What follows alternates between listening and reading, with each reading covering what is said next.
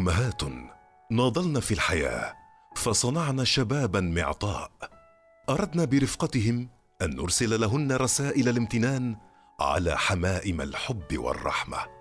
رسالة إلى أمي مع إيناس ناصر. رمضان الخير والبركة عليكم يا رب. وأكيد أجواء رمضان وخاصة بالويكند ما تحلى إلا باللمة والأكل الطيب. علشان كذا اخترنا اليوم يكون ضيفنا في برنامج رسالة إلى أمي أحد رواد مجال الطهي في السلطنة.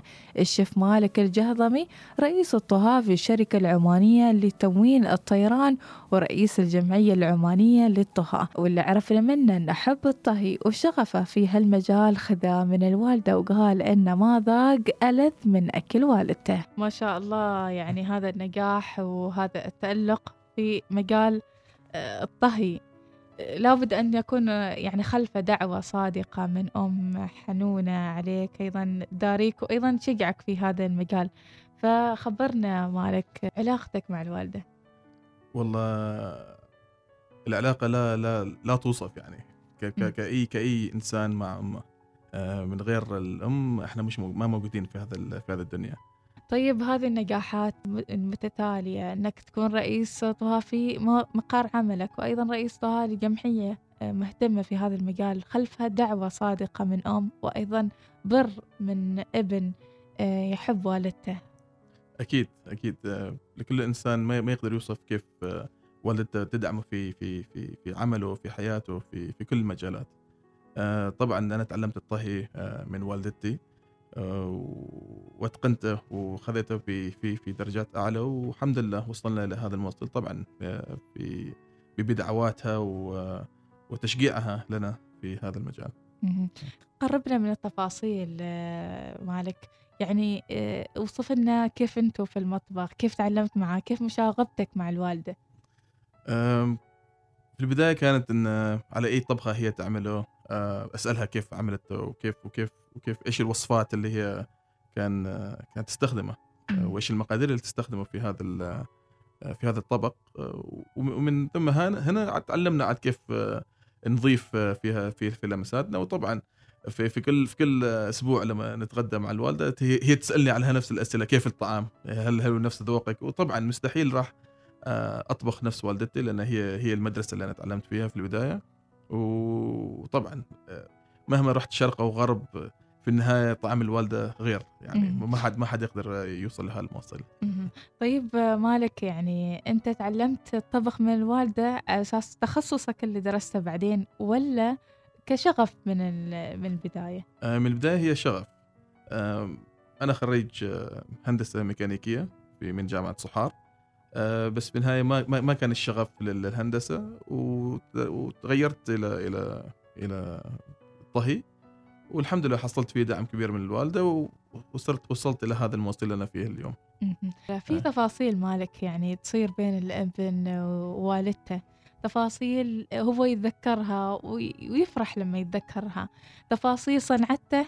حتى ما في مجال عمله صنعته هو كرجل كقوي يقدر يحقق أحلامه يقدر يحقق أمنياته. فهل تتذكر شيء من هذه المواقف؟ علشان المستمع أيضا يريد يفهم الصورة اللي تجمع مالك مع والدته.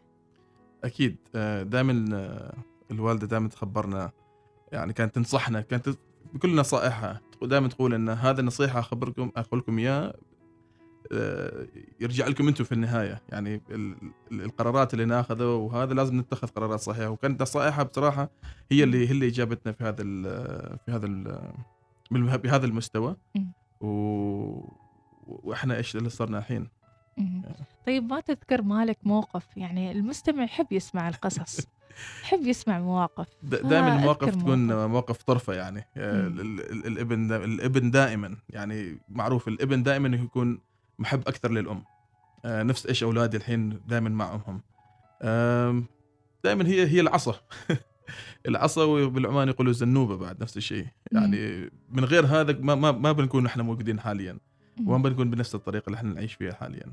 طيب بعد ما كبرت وصرت شيف كبير وتعمقت في مجال عملك وصارت يمكن عندك عائلتك المستقلة كيف تتواصل مع الوالدة؟ هل في تواصل مباشر؟ على شكل يومي آه، أتواصل معها إذا كان بالهاتف أو إذا كان بزيارة بزيارة لها في في المنزل لأن ما أعيش ما أعيش بعيد عنها.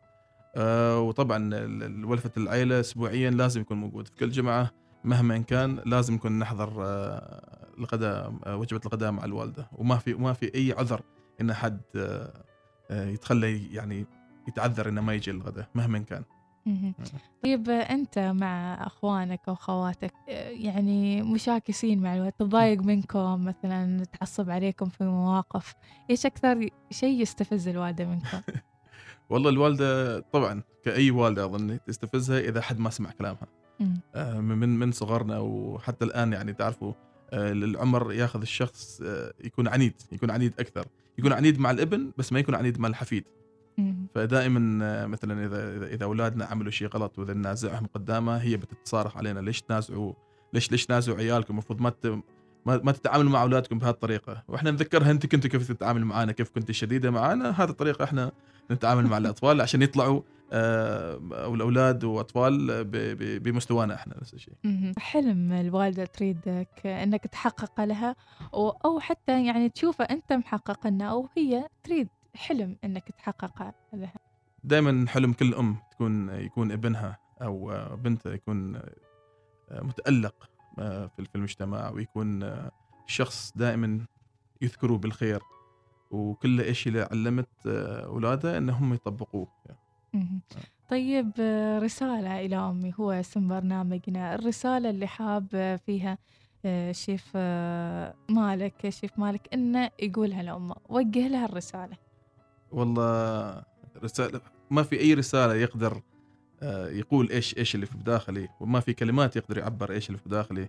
غير أن أقول لها أحبك يا أمي وشكرا إنك جبتيني في الدنيا واستويت هذه كانت رسالة الشيف مالك الجهضمي لوالدته وأنتم مستمعين لو طلبنا منكم إنكم توجهون رسالة للوالدة فإيش راح تكتبون؟ تفاعلوا معنا عبر هاشتاج رسالة إلى أمي وخلونا نسمع قصصكم. في أمان الله. رسالة إلى أمي مع إيناس ناصر الوصال الإذاعة الأولى.